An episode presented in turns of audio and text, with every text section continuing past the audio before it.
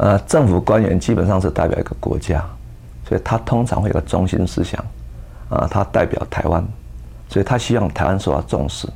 所以当你跟一个政府台湾的政府官在谈的时候，尊重台湾的政府，这是非常重要一点。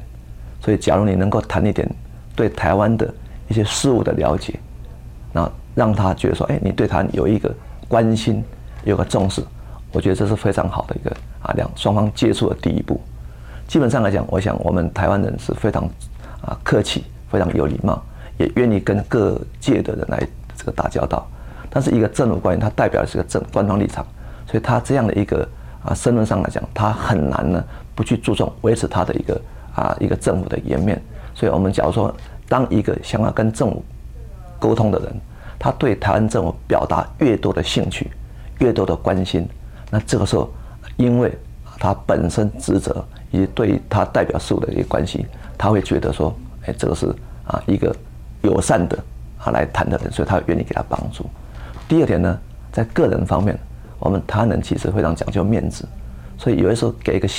啊，来的时候我们双互换个小礼物，啊啊，比方说，哎，今天啊，我这个这个到这边拜访，我可能带个这个这个一包啊，这个巧克力糖，哎，一个小东西，代表一个一个一个善意。但是这个只要超过一定的金额，那我想这个可能就会造成一种另外一种影响。这是第二个，第三个，假如能够针对对方的兴趣，我想这个可能跟很多国家都一样。我们台湾的人大家对喝茶，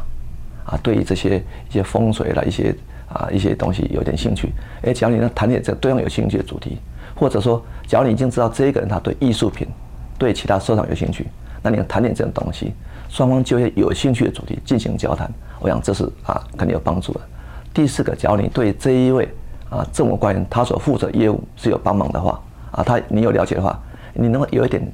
啊看法给他参考，哎，我觉得这个也是呢，可以建立双方比较密切关系的啊一些途径。啊，这些啊是我的意见，谢谢。